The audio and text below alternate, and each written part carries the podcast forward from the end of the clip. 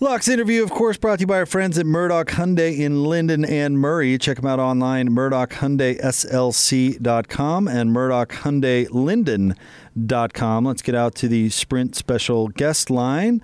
Uh, he is the radio voice of the Utah Jazz, our good friend David Locke. Hello, David. Hope you are well. I am doing well. How are you?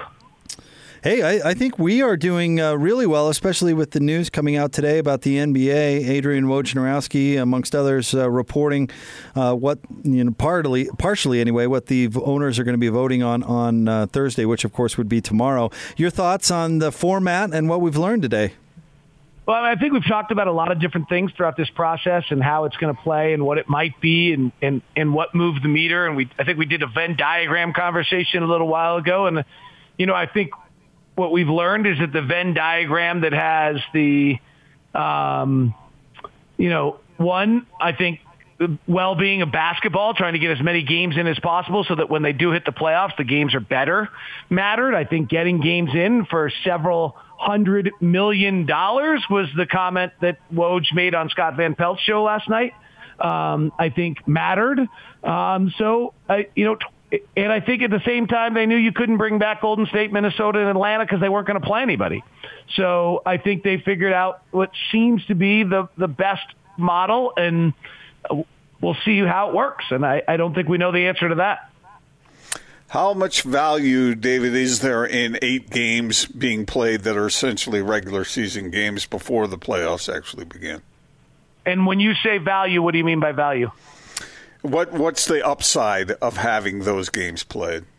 Well, I think several hundred million dollars was the first one, um, according to Woj. So there's a big one. And then I think the other value is that you allow, you hopefully get a more representative champion at the end of it.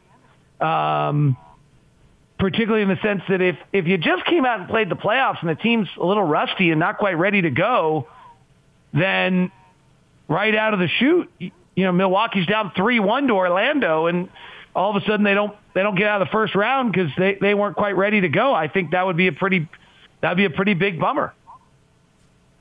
David, uh, kind of a, a, quirky part of this whole thing is that there could be a play-in tournament, which would really be, I mean, uh, well, anyway, a play in tournament between teams eight and nine if uh, team nine is within four games of team eight.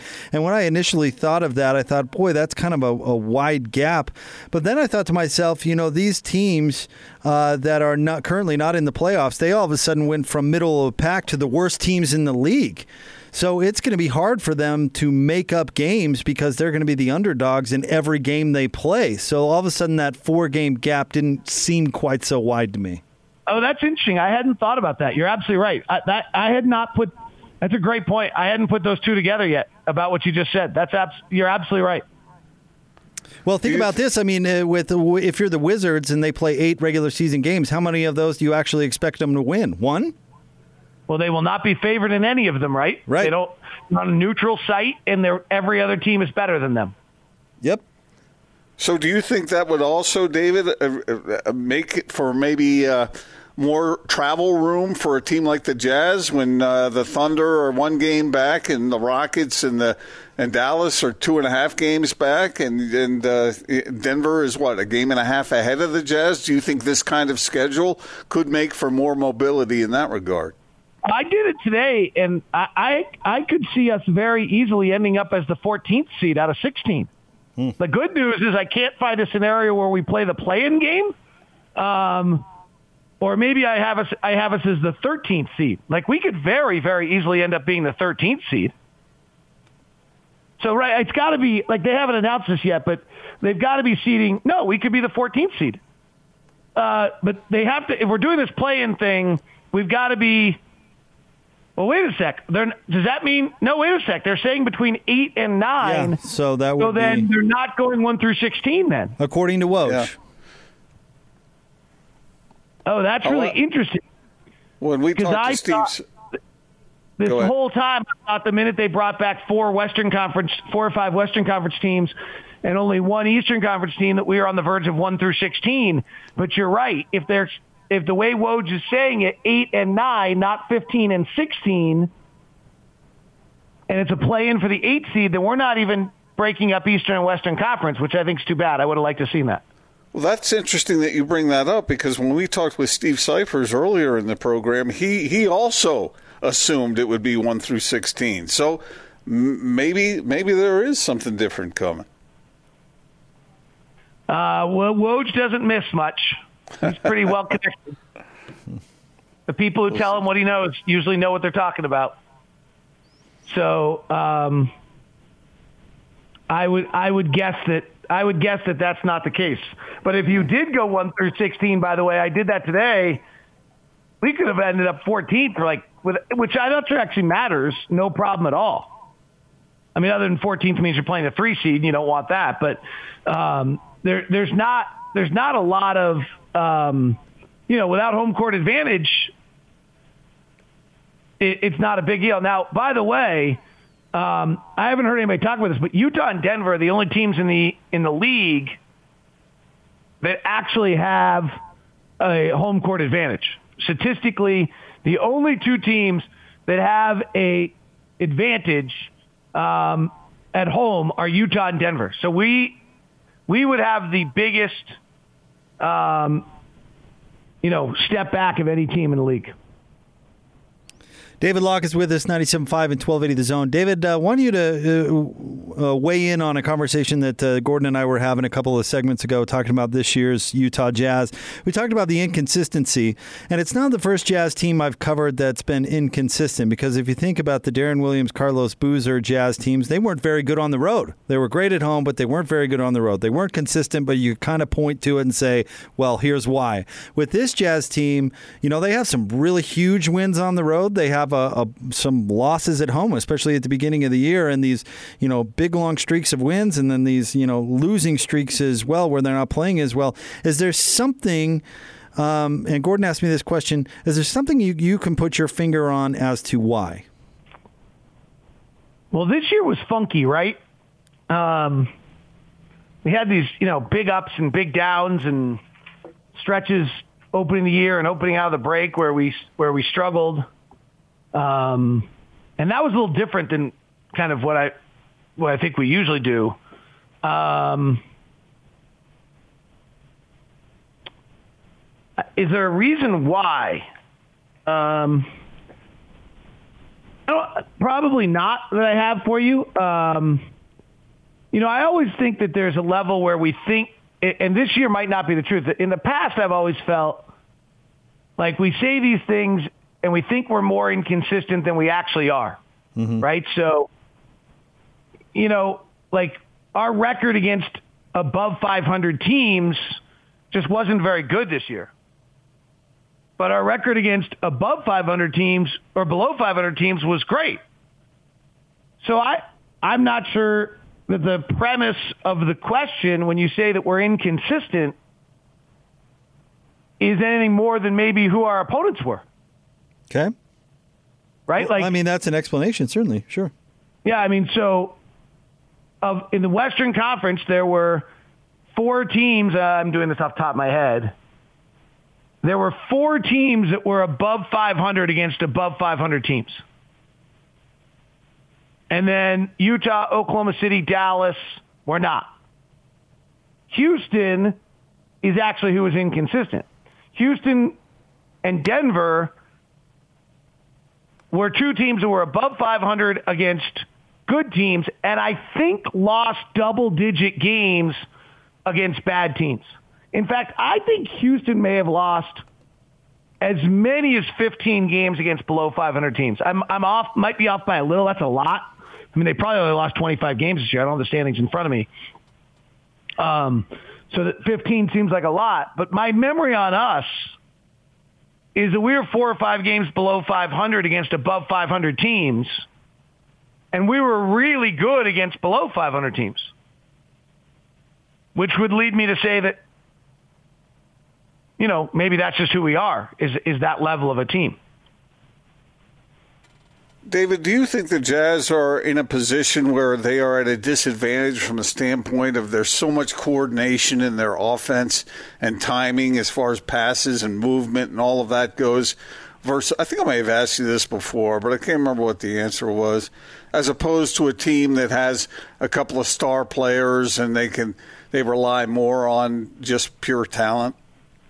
I mean, we've started so poorly to open the year offensively, and we started the year so poorly right out of the All Star break that both those things would seem to make perfect sense, right? Like, like that would seem to be a legitimate.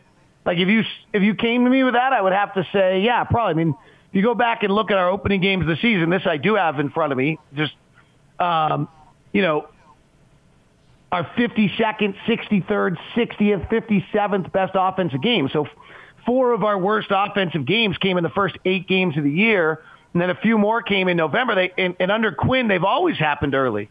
Then you go back to like out of the break, and all of a sudden we were terrible again. We were 53rd offensive performance against the Spurs, 50th against the Rockets. Warmed it back up a little bit when we got going against some less good teams, but yeah, our offense wasn't our offense wasn't nearly you know nearly as good as uh, when we first came out of breaks as it was early in the year. Now, the post All Star break, our real problem is we were awful defensively. Um, and so we, it wasn't so much that we were bad as bad offensively as it was more that we were awful defensively. Um, so that will be, you know, have to see. It, yes, I think that's a legitimate argument. I could just as easily argue, though, that the teams that will have the greatest advantage coming back are teams that can protect the rim that force teams to shoot from the outside or take low percentage shots because the fact that shooting will be off. And so those defenses that can do that will have a unique advantage. Those defenses thus would be Milwaukee and Utah. Um, and I think the uh, Brook, Brooklyn and Orlando and Miami are the five best rim protective teams in the NBA that don't allow you to have shots at the rim. That may be more important than ever before if you're forcing people into mid-range shots and non-rim shots when they've been out of rhythm. David, who do you think is uh, most important uh, now, I guess, in the absence of Bojan Bogdanovic? I'm trying to think of the right way to ask this. How do you make up for his production, and whose job is that going to be ultimately? So I'll give you, I don't know if this was, if I did this on Locked on Jazz or if I did this on on your show already, so I apologize if I if I did. I think I thought I think I mentioned this with Scotty and Hans, and I don't think I did this on one of the shows. But I found a really interesting note the other day. So if you look at Bojan Bogdanovic this year with Rudy Gobert off the floor, okay, 363 possessions. That's it. So Bojan Bogdanovic this year so far this year played a total of 4,265 possessions, and only 363 of them were with Rudy Gobert off the floor. Is that amazing to you at all? Or is this like everyone knew this except for me? No, no. It seems uh, I certainly didn't notice that to that extent. 92% of Bojan's minutes were with Rudy on the floor. So the Jazz had taken Bojan, and I think the thought on this, I haven't talked to any of the coaches, but was they were protecting Bojan's defense. Okay? So let's take George Niang for a second, who, when George Niang this year has been on the floor, he's played 1,400 possessions. Our defensive rating's not very good. It's a 112.7 which is in about the 35th percentile. Except for the fact that when you put Rudy Gobert on the floor with him, it gets much better. It's suddenly a 106.1 or 0.0. It's 86 percentile. And yet he's only been on the floor because of the way they used Bojan 10% of the time with Rudy Gobert. Hmm. Take Rudy Gobert off the floor, and suddenly the defense with George Niang on the floor is awful. It's a 115.6. It's in the 15th percentile. This is, by the way, anyone who tells you that the game is staging Rudy Gobert out and he's not that valuable, um, I, I've got some numbers we could talk about, and you're hearing them right here. Okay? So when George Niang's on the floor with Rudy Gobert, the defensive rating is a 106, and when he's off the floor, it's basically a 116. Maybe instead of doing what's the obvious, which is you just put Royce O'Neale in the starting lineup, maybe you're actually put George Niang in the starting lineup because you have him play all of his minutes with Rudy Gobert the same way you did with Bojan Bogdanovic. So, David, one last question from me. I want to sneak in here. Of all the things that you consider for this particular Jazz team now without Bojan, moving into this kind of scenario, eight game regular season left, and then into a playoff situation, what is the most important factor for this particular team? Probably, I mean, the way we, the way you were going to win games was that we were going to outshoot people, right? We're the best shooting team in the league. Our shot distribution's way better than everyone else. And Bojan was a huge part of that. We're not, we were not a great defensive team. It made us all uncomfortable all year. We weren't quite sure how to deal with that, what to do with, with that. Is there a way that with Bojan Bogdanovic not playing, that we somehow get better defensively? And and and and I, and I don't know how you do this, but you don't drop significantly offensively, which I think would be really hard. I mean, we're the best shooting team in the league largely because of Bojan. But frankly, you know, we've been a top 10 shooting team for each of the last four years because of Quin's offense, too. So, um, you know, maybe there's something there where the loss of Bojan allows us to be better defensively, and that pushes us into a better space in some way. I'm making stuff up. I got no, I got no way that we're better without Bojan. I just tried. It was a futile effort, but I tried. Tough sell. It's a tough sell right there, but uh, I, I liked right. it. I liked it. It was a good argument. Uh, David, thank you as always for jumping on with us. We really, really appreciate it, and uh, I think we're all excited. We're making some progress here, so it's good. Hey, Dave, David, one more, one more thing to think about. I want you to think about this. and the next time you come on our show, I'd like to hear your opinion. Jake and I were talking about this yesterday. The five best shooters in Jazz history. Think that through and uh, let us know what you think. Five best shooters in Jazz history. Yep. You got Morris Almond. Uh, Mo Almond, obviously. Mo Almond, Mike Ronnie Brown, Brewer. Ronnie Brewer. Uh, who else? Uh, Larry Krystkowiak. Delaney Rudd, uh, rounding out the list. Right, right, David. Rusty LaRue. Well, I got. I know who one is, and now I got to figure out the rest of them. Okay. Well, we'll check one? in with you on that. Bojan, Bojan might be two, by the way. Hmm. I left Bojan off my list just because he hasn't been on the team long enough. I considered longevity. You didn't ask that. True, but I mean the the what you judge this on is your own, right? Best well, shooters. Sure. You ask who the best shooters on the Jazz team are. Like best shooters in a Jazz uniform. I don't know. Longevity matters.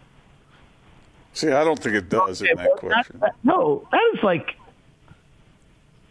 that is the weirdest caveat to add into the question. By the way, I got to just share that. It's just part of the equation. You didn't like do like who made the most important shots or that all matters too. The most like biggest impact for a long period of time. You just asked who the best shooters ever in a Jazz uniform were. Who played? You didn't like. Now you add these caveats. Like, how am I supposed to do this? By your I'd own say, discretion. Yeah, yeah. You do it. Whatever, however you eyes. formulate it, you do it. Yeah. Mm-hmm. Well, the Golden Griff's got to be on the list because he was a three-point shooter long before the history, the league. Right, like that was he was shooting threes when no one else in the league was.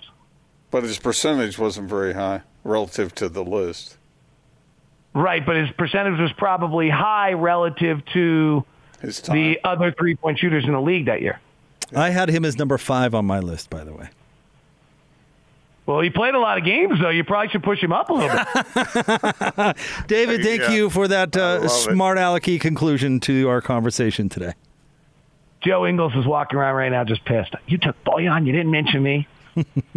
well, you can make it up with Joe. He was here donating blood today, which is awesome. Oh, he's generally a pretty good guy, despite the front he. Tra- no, I'm just kidding. Thank you, David. I miss no, I miss I miss George Niang. I miss a bunch of these people. Well, we miss you, buddy. Hopefully, we'll be able to see you in person at some point, and you'll be able to see them. Okay, talk to you soon. Thanks, man. David Locker, good friend, radio voice of the Utah Jazz.